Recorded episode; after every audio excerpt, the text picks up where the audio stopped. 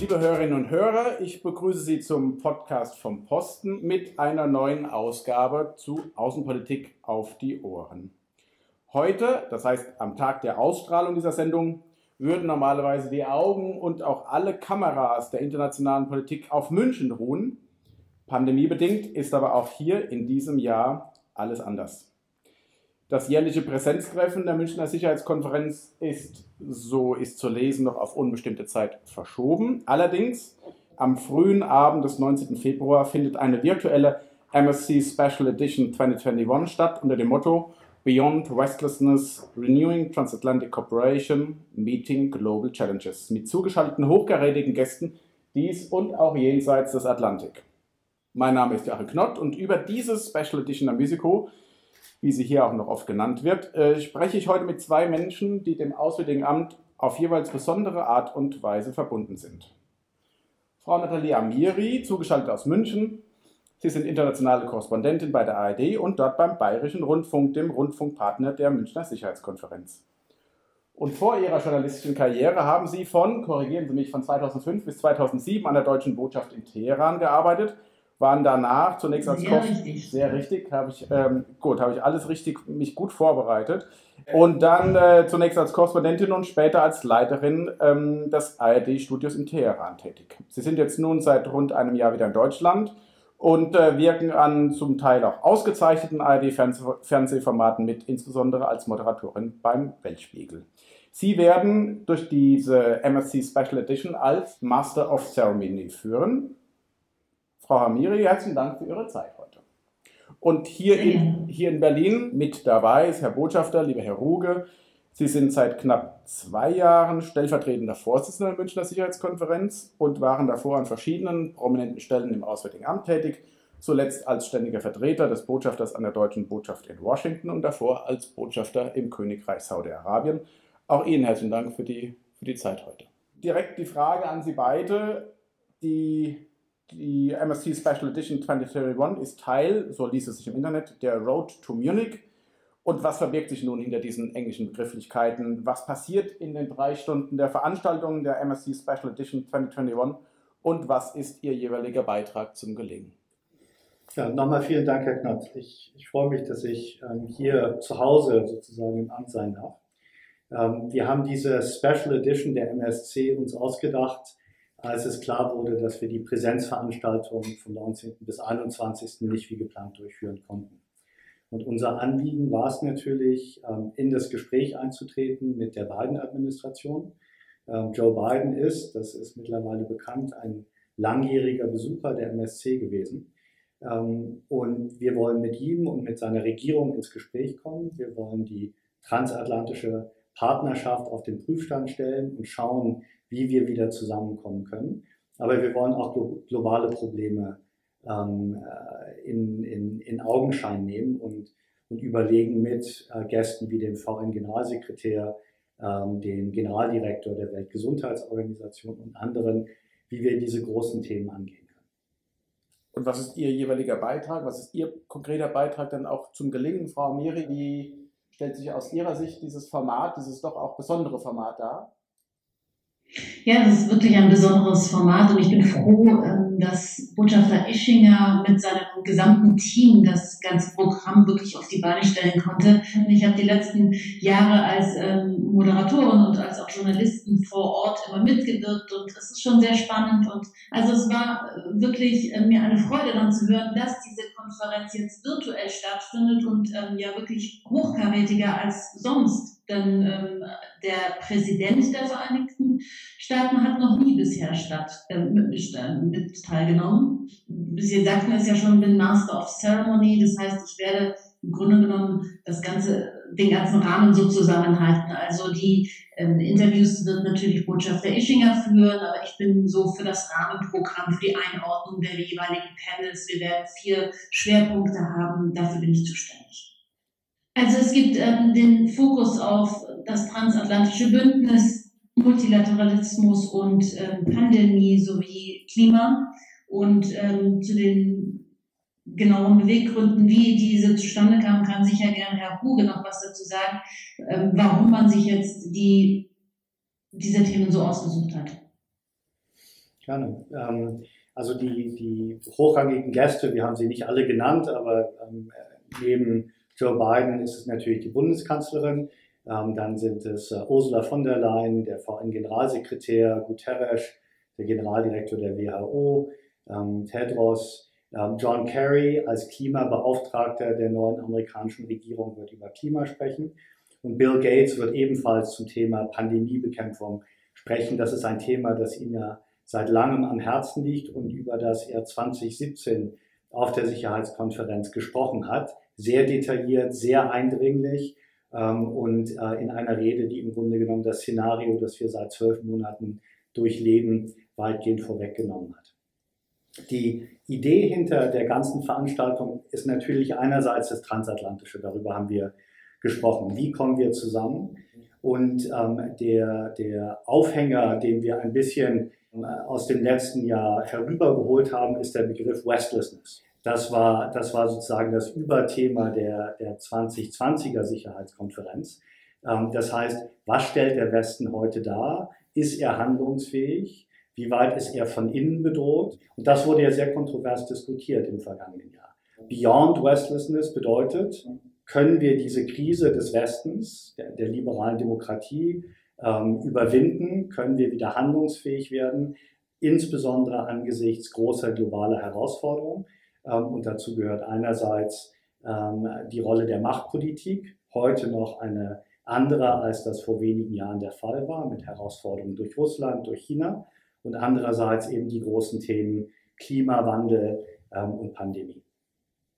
Sie haben jetzt aber, weil Sie gerade das Motto ansprechen, Sie haben aber hinter Beyond Restlessness kein Fragezeichen gesetzt, sondern schon das als Statement. Also Beyond Restlessness, das jetzt in Kombination auch mit der Bestätigung der Anwesenheit des erstmals, wie Frau Amiri gesagt hat, erstmals auch des US-Präsidenten, ist das auch schon ein Signal, ein Statement an sich. Schwingt da bei Ihnen gerade im Vergleich zum Vorjahr jetzt deutlich mehr Hoffnung mit? Also die, die Sicherheitskonferenz ist natürlich eine Plattform für das Gespräch, wo wir ähm, Akteure mit ganz unterschiedlichen Ansichten und auch Weltanschauungen zusammenbringen und ähm, in einen Dialog eintreten. Aber die Sicherheitskonferenz ist nicht ähm, neutral, wenn man so will. Wir sind Verfechter ähm, der transatlantischen Zusammenarbeit und wir sind ähm, Verfechter und Anhänger ähm, äh, des Westens, der liberalen Demokratie und so weiter. Letztes Jahr haben wir die Frage gestellt, ist das der Zustand? Das wurde sehr kontrovers diskutiert. Es gab viele Meinungen dazu. Und wenn, wenn Sie so wollen, in diesem Jahr 2021 wollen wir ausgehend von der Wahl Joe Bidens die Chance ergreifen und wollen darauf aufmerksam machen, dass es eine Chance gibt zur Erneuerung dieser transatlantischen Partnerschaft, ähm, die in gewisser Weise auch eine Voraussetzung dafür ist, dass Multilateralismus funktioniert und dass diese großen globalen Probleme angegangen werden können. Dass man dafür natürlich auch China braucht, wenn es um Klima geht, dass man auch ein, äh, ein gewisses Maß an Kooperation von Russland braucht, das ist klar. Aber wenn, wenn diese transatlantische Partnerschaft nicht funktioniert, sind die Aussichten für einen funktionierenden Multilateralismus, einen positiven, ähm, außerordentlich gering.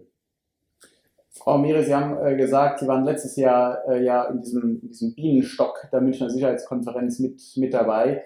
Wie, nochmal, wie war Ihr Eindruck im vergangenen Jahr und, und wie empfinden Sie das jetzt in diesem Jahr? es war eine, gefühlt eine Stagnation ähm, zu spüren und so richtig wusste, nicht, wusste man nicht, wie es weitergehen soll. Trump war auch immer noch Präsident. Man hatte eigentlich auch vor einem Jahr noch das Gefühl, dass er noch weitere vier Jahre bleiben würde. Das hätte natürlich auch jegliche transatlantischen Beziehungen weiterhin auch gefährdet und blockiert. Und es war nicht so ein so ein neuer Spirit mit äh, so einer neuen Kraft und, ähm, und Energie nach vorne blicken, das empfinde ich dieses Mal anders. Also ich habe das Gefühl, jetzt sind wir nochmal durch ein äh, wirklich schreckliches Jahr der Pandemie gegangen, aber auch global hatten wir einfach alle dasselbe Problem ähm, im Blick und wir wurden alle von, der, von derselben Problematik betroffen.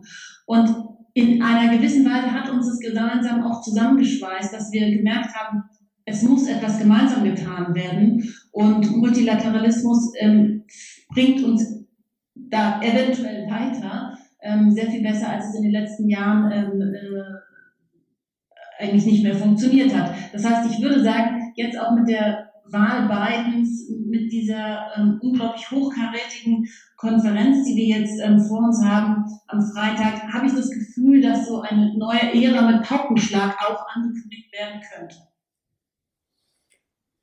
Die Münchner Sicherheitskonferenz im letzten Jahr war Ihre erste, wenn ich das richtig verstehe. Ähm, teilen Sie den Eindruck, den Frau Amir gerade geschildert hat und auch mal die Hoffnung und die Erwartungen und das Signal, was äh, von 2021 jetzt ausgeht, ausgehen könnte? Doch, es war ja mit Händen zu greifen.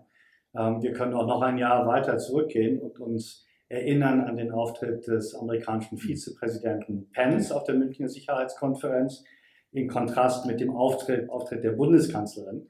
Also das damals war das schon Thema und, und äh, 2020 äh, gab es die Rede von Mike Pompeo. Ähm, der hat äh, in seiner Rede einerseits gesagt, the West is winning, also Westlessness ist gar kein Thema, wir gewinnen.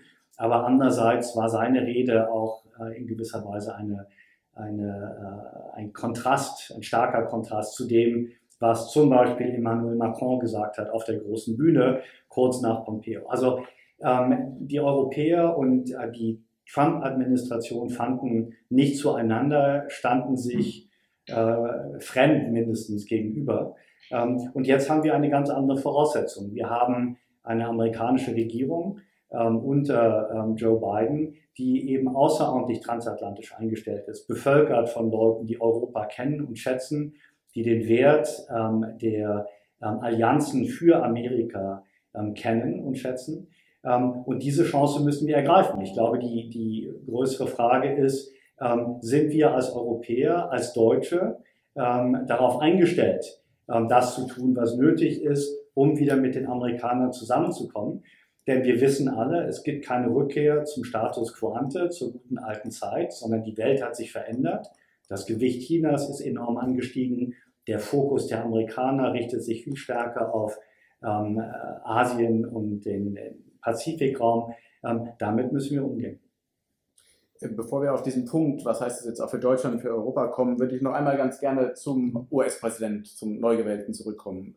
Sie waren vorher Gesandter in, äh, in Washington. Sie haben ja selbst auch noch als Vizepräsident erlebt. Was ist das, erstens, was ist das für ein Mensch? Wie haben Sie ihn erlebt? Er war ja schon 1980 als damals junger Abgeordneter, damals noch auf der Wehrkundetagung in München, was heißt das? Was ist da für ein Mensch? Was geht es auch für ein Signal davon aus? Was, was bedeutet das, wenn er sagt, gerade mal knapp vier Wochen nach seiner Inauguration, jawohl, da gehe ich jetzt hin, da gebe ich jetzt einen Input, ja, da kommen wir zusammen.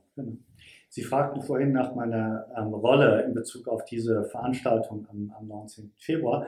Und meine Rolle war unter anderem gemeinsam mit Wolfgang Gischinger und dem Team auf diese amerikanische Administration zuzugehen, was wir seit Wochen gemacht haben, auf die Transition und dann die neue Administration, um den Präsidenten dafür zu gewinnen, an, diesem, an dieser Veranstaltung teilzunehmen. Und wir sind sehr froh, dass uns das gelungen ist. Denn es ist ja völlig klar, ähm, Joe Biden ist sehr stark absorbiert ähm, durch die Pandemie, durch die Wirtschaftskrise, durch die tiefe Polarisierung der amerikanischen Politik und Gesellschaft. So. Ähm, und trotzdem findet er Zeit für das Gespräch mit ähm, den wichtigsten Verbündeten, ähm, den Europäern, nimmt sich dafür Zeit, setzt sich ein Zeichen. Also das ist aus meiner Sicht außerordentlich positiv. Und das charakterisiert den Mann auch. Der weiß, dass Europa wichtiger Partner ist der Vereinigten Staaten von Amerika und dass ähm, die großen Herausforderungen ähm, nur dann zu bewältigen sind, wenn Europäer und Amerikaner das gemeinsam angehen. Frau Miri, Sie haben den Wechsel von Obama zu Trump-Administration in Teheran erlebt und waren ja selbst in Teheran noch bis vor gut einem Jahr. Würden Sie für uns einmal das kurz Revue passieren lassen, ähm, was das damals bedeutet hat und vor allen Dingen jetzt auch, was das dann eben auch für das Iran-Dossier bedeutet? Also ähm, Teheran war gespalten. Ähm, es gibt die eine Seite und dazu gehört die Politik, die sich natürlich gewünscht haben, dass Trump ähm, nicht mehr amerikanischer Präsident ist, weil er wirklich diese Politik des maximalen Drucks, die er ja angekündigt hat, durchgezogen hat und auch sehr effektiv. Ähm, er ist wirklich da, er hat, glaube ich, so sehr die Islamische Republik zum Ächzen gebracht wie bisher kein amerikanischer Präsident. Auf der anderen Seite ähm, gibt es die Zivilbevölkerung, die aber auch, also zu großen Teilen, die im Ausland sich befindet, ähm, die sagen, Trump hätte bleiben sollen, denn so wurde die Islamische Republik so sehr in die Sackgasse gedrängt, dass ähm, ein Regime-Change ähm, vonstatten gehen könnte. Also ähm, es ist eine gespaltene Stimmung gewesen, die Zivilbevölkerung im Iran, aber ist natürlich heilfroh, dass sie diesen, also dass es einfach vielleicht einen Ausweg gibt aus diesem unglaublichen Druck, unter dem sie jetzt leben durch die amerikanischen Sanktionen, der, der die Bevölkerung betrifft und nicht so sehr die Machtelite getroffen hat, sondern die Bevölkerung ist wirklich am ächzen, die wissen nicht mehr, wie sie ihr ähm, tägliches Brot auf den Tisch bekommen sollen. Es gibt eine Inflation von über 40 Prozent, ähm, es, Preissteigerungen von über 300 Prozent, an Währungsverfall. Also es ist wirklich dramatisch, die wirtschaftliche Situation im Iran. Und man hofft natürlich jetzt auf eine Erneuerung des JCPOA, des Atomabkommens, wobei es nicht so leicht werden wird, ähm, was ich jetzt bisher mitbekommen habe. Möchten Sie da Ihre, Ihren Blick ergänzen, auch als vormaliger Botschafter in Riyadh? Frau Amiri hat das, das, glaube ich, ganz gut beschrieben. Was ich sagen kann aus meiner, aus meiner Erfahrung in Riyadh bis 2016 und dann ab 2016 in Washington, äh, das war natürlich eine Achterbahnfahrt ähm, in Bezug auf die Iran-Politik. Ähm, und wir haben uns sehr bemüht, auch die Trump-Administration an Bord zu halten für das JCPOA. Bemerkenswert, dass auch unsere britischen Kollegen da gemeinsam mit Deutschland und Frankreich gestanden haben und eine klare Meinung hatten, dass das JCPOA, das Iran-Nuklearabkommen, erhalten werden muss. Ähm, aber Trump ist ausgestiegen und ähm, hat die, das Bemühen der Europäer ähm, um den Erhalt des Nuklearabkommens so konterkariert, wie er es nur konnte. Durch Maximum Pressure, durch großen Druck, nicht nur auf den Iran, sondern auch auf die Europäer und die europäischen Unternehmen. Und wir haben es gewissermaßen über die Runden gebracht und es gibt eine Chance, es zu erhalten, aber ähm, einfach wird das nicht. Ich glaube, das kann man sagen. Jetzt ist die Münchner Sicherheitskonferenz ja eine Plattform und das eine ist, was in der, im Programm steht, auf der Agenda steht, die offiziellen Termine, wo auch die Kameras an sind. Das, was die MSC auch ausmacht, ist vor allen Dingen dann eben auch, wenn die Kameras aus sind, wenn man sich trifft, bilateral, gerade zu schwierigeren Themen. Sie haben es eben angesprochen, Iran im vergangenen Jahr war Libyen auch ein großes Thema. Jetzt ist ja die, das Special Event ja noch nicht die Musico. Aber trotzdem, was fehlt da jetzt? Was kann trotzdem dieses Special Event bringen? Und dann nochmal auch auf die Road to Munich eben zurück. Was haben Sie jetzt vor mit diesem Impuls, der von diesem Flaggschiff-Start eben äh, beginnt, hin zu der Präsenzveranstaltung, die dann eben hoffentlich im, ja, wann stattfinden wird eigentlich? Also wir, wir haben tatsächlich kein Datum und leiden natürlich darunter ähm, und arbeiten darauf hin. Wir haben ein fantastisches Organisationsteam ähm, und wenn es, wenn es möglich sein wird, dann werden wir eine sehr gute Konferenz aufziehen. Und in diesem Jahr 2021 wird es im Zweifel eine Konferenz sein, die kleiner ist als eine normale Sicherheitskonferenz, wie wir sie aus München kennen, aber, aber das werden wir betreiben. Nochmal zurück ähm, zum Thema Sicherheitskonferenz als Plattform auch für informelle Gespräche, ähm, weil wir gerade über den Iran sprachen. Vergangenes Jahr war Chris Murphy, einer der Vertreter des amerikanischen Senats, Senator aus Connecticut ähm, in München. Und der hat ähm, seinen Aufenthalt in München genutzt, wie wir wissen, um mit den Iranern ins Gespräch zu kommen. Ähm, zu einem Zeitpunkt, wo die Trump-Administration ähm, keinerlei Interesse ähm, an solchen Kontakten hatte. Das ist ein Paradebeispiel dafür, dass die Sicherheitskonferenz auch eine diplomatische und ähm, präventiv im Sinne von Krisenprävention Aufgabe sieht und, und auch, auch ähm, ausfüllt. Mit diesem Ereignis wollten wir natürlich zeigen, wir sind da, wir sind eine Plattform. Ähm, natürlich ähm, ist diese virtuelle Begegnung etwas anderes, ähm, aber es ist eine Möglichkeit, um gerade mit den Amerikanern ins Gespräch zu kommen. Ähm, und das ist wenn man so will, das erste Mal, dass Joe Biden sich an ein internationales, breites Publikum richten wird. So, eine große Chance. Und das kann natürlich auch uns helfen, hier in Deutschland und in Europa, uns darauf zu besinnen, was nötig ist, was von unserer Seite erforderlich ist, um diese Partnerschaft ähm, wieder in Gang zu bringen und zu stärken. Die Road to Munich 2021, wie wir es nennen, ist eine Serie von vielen Veranstaltungen. Einige davon werden öffentlich sein, andere werden, werden ähm, werden äh, diskret sein, geschlossene Veranstaltungen zu Themen wie China. Wie gehen wir als transatlantische Partner mit China um? Das ist ein Schwerpunkt. Zum Thema europäische Sicherheit und gerade auch nukleare Abschreckung. Was bedeutet das äh, im 21. Jahrhundert unter den Vorzeichen einer Machtpolitik, wie sie jetzt prominenter ist, als das ähm, viele Jahre der Fall war? Ähm, das heißt, wir wollen einige Themen setzen, Klima gehört auch dazu, auf dem Weg zur Präsenzveranstaltung, die wir fest im Blick haben. Frau Mire, sind Sie dann auch noch äh, dabei bei der Road to Munich? Ja, ich meine, ich bin ja Münchnerin und nicht weit weg äh, von Botschafter Eschinger und äh, Herr Huge kommt auch ab und zu vorbei. Das heißt, wir sind alle im Gespräch und ähm, ich bin da sehr interessiert daran, ähm, bei dieser globalen Gesprächsplattform mitzuwirken. Vielleicht kann man auch noch hinzufügen, Herr Knott, dass wir uns ähm, bemüht haben in den, in den letzten Jahren, gerade auch im zeitlichen Zusammenhang mit der eigentlichen Sicherheitskonferenz, ähm, mit der Münchner Bevölkerung in ein Gespräch anzutreten. Ich weiß nicht, ob Frau Amiri das letztes Jahr verfolgt hat. Da hatten wir im Prinzregententheater eine tolle Veranstaltung. Das war eine Mischung aus Konzert und Diskussionsveranstaltung ja. über Klima mit John Kerry als Hauptredner. Ja? Die sehr begrüßt wurde. Ja. Das heißt, ein großes Publikum, ähm, das wir ansprechen wollen mit sicherheitspolitischen Fragen, wobei natürlich Klima ist ein wichtiges Thema heute, die Pandemie ist ein weiteres. Also wir sprechen bei der Sicherheitskonferenz schon seit langem nicht mehr nur über harte Sicherheit, über Diplomatie, im engeren Sinne über Verteidigungspolitik, sondern wir nehmen einen großen Ausschnitt in den Blick und wir versuchen das auch zu vermitteln einer breiteren Bevölkerung.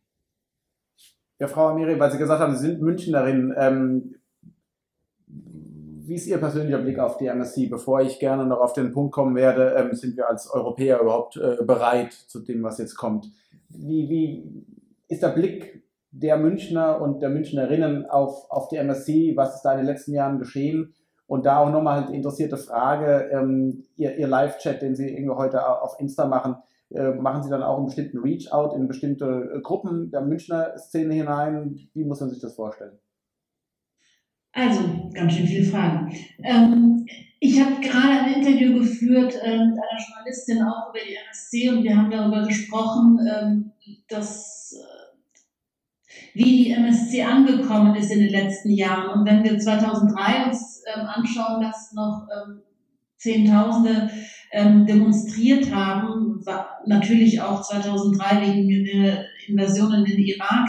Ähm, und aber die Kritik an der MSC auch sukzessive immer weniger wurde, denke ich schon, dass es auch ein immer breiteres Verständnis dafür gibt, dass wir miteinander sprechen müssen. Und gerade ähm, bei solchen Veranstaltungen, ähm, dass da keine Kriege beschlossen werden, sondern eigentlich ähm, eher das Ziel in den Augen vieler besteht, dass man Frieden anstrebt, ja, und dass wir ähm, für eine bessere Welt sorgen. Und Natürlich nervt es die Münchner immer wieder, dass da alles abgesperrt ist für ein paar Tage, aber so ein bisschen stolz sind sie auch, dass dann die Limousinen durchfahren und im Grunde genommen wirklich Spitzenpolitiker aus der ganzen Welt ähm, zu Gast in München sind. Und äh, wenn man so äh, sich außerhalb Deutschlands befindet, äh, im Urlaub, dann haben schon einige Münchner erzählt, dass sie darauf angesprochen wurden, dass ähm, eben diese wichtige Konferenz in München stattfindet und dass man deshalb München auch kennt, neben dem Oktoberfest. Zu der ähm, Internet, ähm, äh, zum Internetauftritt über Instagram. Naja, ich meine, ohne junge Menschen brauchen wir nicht mehr mitmachen und ähm, die müssen wir involvieren und es kann nicht nur die Münchner Sicherheitskonferenz darf nicht nur oder insgesamt solche Konferenzen eine, ein, ähm, eine Blase sein innerhalb der Machtelite, sondern man muss die junge Bevölkerung und die heranwachsenden Menschen mit integrieren. Und wir haben uns bei der Klimakrise mehr als deutlich gezeigt, dass sie eigentlich ähm, sich der Probleme bewusster sind als ähm, also einige Politiker. Und äh, insofern haben wir einfach gesagt, wir machen heute Abend einen Insta-Talk, da kann ähm, sich jeder beteiligen. Es läuft über den MSC Instagram-Account und über meinen gleichzeitig. Und, ja, und das werden wir dann schon schaffen, dass die auch ähm, uns ähm, vielleicht zuhören und ihre Fragen stellen. Wir haben sie auch zum Mitwirken ange, ähm, aufgefordert. Sehr schön. Zum Punkt Mitwirken. Die Veranstaltung ist am, am Freitag, zwei, dreiviertel Stunden. Das ist jetzt aber primär eine Nicht-Mitwirk-Veranstaltung, sondern eine Zuschaltung der Hochkarätigäste. Ja. Das ist ähm, auch mit Blick auf die Reichweite, die wir erzielen wollen, wenn man so will, eine TV-Produktion. Die läuft live auf Phoenix. Sie wird, ähm, es gibt einen Livestream unter anderem auf der MSC-Webseite. Es gibt abends in der ARD eine Zusammenfassung. Es gibt auch im Bayerischen Rundfunk, ähm, glaube ich, eine, eine Zusammenfassung. Ich glaube nicht, dass es im Bayerischen Rundfunk live läuft, sondern das hat man an Phoenix gegeben. Aber ähm, daneben wird die, wird die ganze Sache über die European Broadcasting Union, die EBU, ähm, verfügbar gemacht, sodass wir davon ausgehen, dass, dass es doch ähm, eine sehr große Zahl von Zuschauern geben wird und nicht nur in Europa. Das, das war uns wichtig. Und in diesem Format ist nun mal tatsächlich äh, das Interaktive nicht so groß geschrieben. Interaktiv sind Frau Amiri und Wolfgang Ischinger und unsere VIPs. Dann kommen zu Worte, das ist uns auch sehr wichtig, ähm, eine Reihe von Munich Young Leaders. Ähm, also junge Leute, die wir jedes Jahr zur Münchner Sicherheitskonferenz holen, in Zusammenarbeit mit der Körperstiftung. Das sind jedes Jahr 25. Das heißt, wir werden nicht nur europäische und amerikanische Stimmen hören und die Stimmen der Generalsekretäre und Chefs von internationalen Organisationen, sondern da werden auch junge Stimmen aus anderen Teilen der Welt zu Wort kommen. Super, spannend. Dann würde ich jetzt gerne zu dem Punkt kommen, den Sie vorhin schon angesprochen haben, nämlich auch, ähm, und wenn man Herrn Ischinger jetzt auf, auf Twitter folgt, macht er den Punkt auch immer wieder, das Signal, was von der MSC auskommen, äh, ausgehen wird, ausgehen soll, die Anwesenheit von Joe Biden. Und Sie haben es gesagt, was heißt das jetzt für uns als Deutsche und eben als Europäer, als europäische Deutsche. Wir hatten in einem der letzten Podcasts das Thema auch europäische Handlungsfähigkeit, europäische Souveränität mit Staatssekretär Berger und mit äh, Jana Polierin vom, von ECFR. Wie sehen Sie hier die Verknüpfung dieser beiden? Sind das für Sie auch zwei Seiten der gleichen Medaille? Was ist da Ihr, Ihr Stance eben auch als, als Münchner Sicherheitskonferenz? wenn, wenn ich das beantworten soll, Herr Knott, aber ich bin neugierig, was Frau Amiri dazu zu sagen hat. Wir haben im Oktober 2020 einen Bericht herausgebracht als Münchner Sicherheitskonferenz ähm, unter der, dem Titel ähm, Zeitenwende, Wendezeiten. Und die These ist relativ einfach.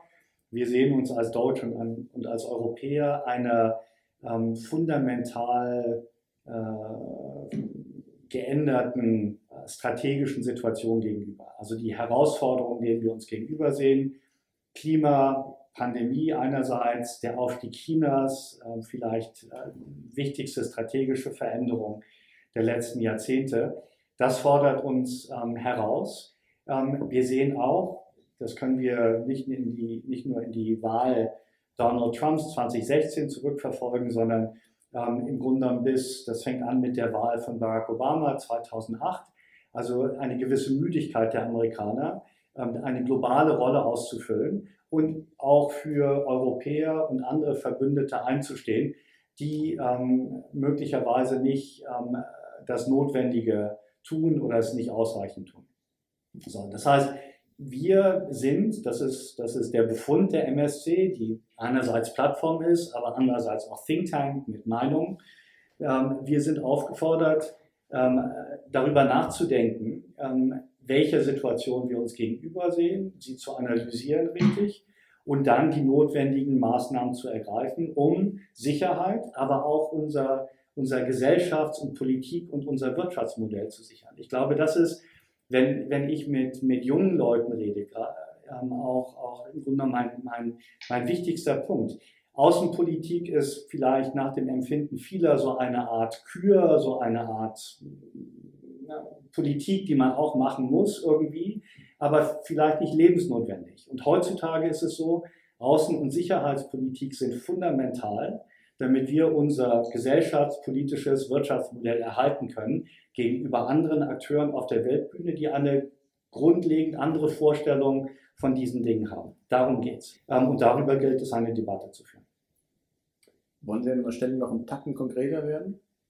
Ja, also zum Beispiel ist es so, dass wir in den letzten zehn Jahren eine Diskussion haben, reicht natürlich auch weiter zurück, aber in den letzten zehn Jahren eine Diskussion über Verteidigungshaushalte, Verteidigungsausgaben, dass wir uns als NATO gemeinsam das Ziel gesetzt haben, auf zwei Prozent hinzuarbeiten, und zwar ähm, zu einem Zieldatum von 2024.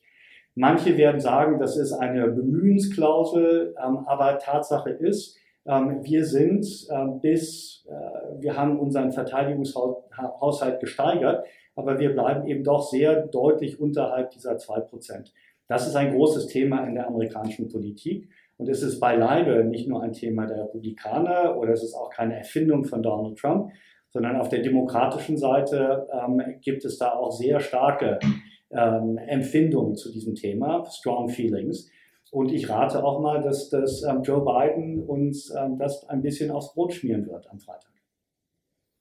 Und ähm, man liest jetzt ja aktuell auch in den, in den Blättern relativ viel, ob es da zu Package-Deals kommen kann, ob da eine gewisse Kompromisswilligkeit auch vorhanden ist.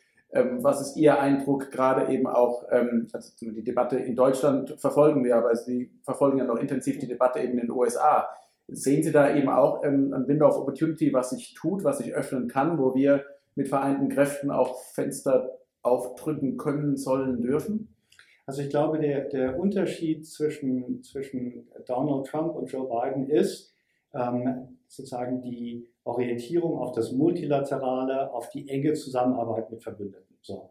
Das ist ein Fund, das wir haben bei Joe Biden ähm, und damit sollten wir arbeiten. Das heißt, es ist tatsächlich eine Gelegenheit, die wir ergreifen sollten.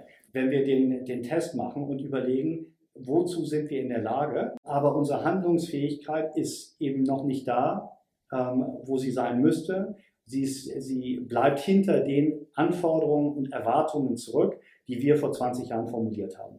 Und gleichzeitig leben wir in einem, äh, Wolfgang Ischinger sagt, in einem Ring of Fire, also in einem großen Halbkreis um ähm, EU, Europa herum, ähm, sehen wir Krisen und Konflikte und wir sehen eine geringere Bereitschaft der Amerikaner, diese Dinge uns abzunehmen und sie für uns zu lösen. Also das ist, das ist ein Thema, mit dem wir uns auseinandersetzen müssen. Frau Mire, Herr Ruge hat gesagt, es würde ihn interessieren, wie Sie die Thematik sehen, europäische Handlungsfähigkeit. Äh, dem kann ich nur zustimmen. Herr Ruge sprach darüber, dass es fundamental wichtig ist und keine Kür die Außenpolitik und dafür plädiere ich auch im Journalismus, dass auch der Journalismus über die ähm, über den Tellerrand hinweg, über das, was im Ausland passiert, ähm, elementar wichtig ist. Und ähm, da bin ich immer so eine Vorkämpferin auch, dass wir nicht unsere Programme einstampfen und dann immer Ausland eliminieren, sondern Ausland ist fundamental wichtig, damit wir ein globales Verständnis ähm, auch aufbauen können, gegenseitiges auch, ähm, Verständnis für andere Kulturen. Dass Europa mehr mit einer Stimme sprechen muss, wird schon lange gesagt, aber ähm, so richtig ähm, sehe ich keine mutige Politik. Also ich habe das jetzt am JCPOA beim Atomabkommen äh, hautnah erleben können, wie handlungsunfähig die Europäer waren. Natürlich haben sie darauf bestanden, dass das Atomabkommen weiter bestehen bleibt und standen dazu auch öffentlich, nur ähm, haben sie nicht geliefert. Und das ist jetzt genau die Sache, dass der Iran sagt, äh, warum sollen wir überhaupt uns noch an das Atomabkommen halten, wenn die Europäer uns nichts geliefert haben und die Europäer haben dadurch auch sehr viel einbüßen müssen an Respekt. Und diesen Respekt kann sich Europa, die EU aufbauen, indem sie ähm, eine einheitlichere Politik anstrebt und dadurch auch dominanter auftreten kann in der Welt. Und ähm, jetzt gerade im Hinblick auf die kommenden Probleme, die wir haben werden, auf die Machtverschiebungen, auf ähm, den Machtkampf mit China. Ähm, und es wird nicht die letzte Pandemie auch gewesen sein, die wir jetzt gerade erfahren, ähm, muss Europa mehr eine gemeinsame Stimme finden. Das sehe ich so. Ich glaube, es gibt noch sehr viel zu sagen. Auch ähm, Frau von der Leyen kommt, Sie haben es gesagt, auch äh, Macron, auch das wird sehr spannend sein, wie, wie da die Interaktion stattfindet. Aber ich glaube, es sind schon fast am Ende unserer Zeit ähm, angekommen. Abschließend eine, eine Frage nochmal zurück zum, zum Ausgang unseres Gesprächs. Ähm, jetzt eben die virtuelle Veranstaltung, die jetzt am 19. Februar stattfinden wird. Was werden Sie im Gegensatz zum Vorjahr oder den Vorjahren am meisten vermissen? Was auch am wenigsten? Wer ist dran? Sie, Frau Amiri. Ähm, naja, schon ein bisschen das Gedränge und die Cocktails danach werde ich vermissen. Und ähm, was, worauf mich, mich mal aber wirklich freue und ich hoffe darauf, dass es wirklich ganz klare, konkrete und mutige Ansagen geben wird, die wir am Freitag hören werden. Also ich, genau wie Frau Miri, werde ich das, den Trubel vermissen, die Begegnung mit so vielen unterschiedlichen Menschen. Ähm, äh, das ist schon ein, eine unglaubliche Zusammenballung von, von ähm, Menschen, die etwas zu sagen haben auch und eben auch nicht nur Staats- und Regierungschefs und Minister und Thinktanker, sondern auch zunehmend Leute aus der Zivilgesellschaft, die eine Perspektive einbringen. Man kann unglaublich viel lernen und man kann auch, auch Spaß haben. Ähm, also das werde ich vermissen ähm, und ähm,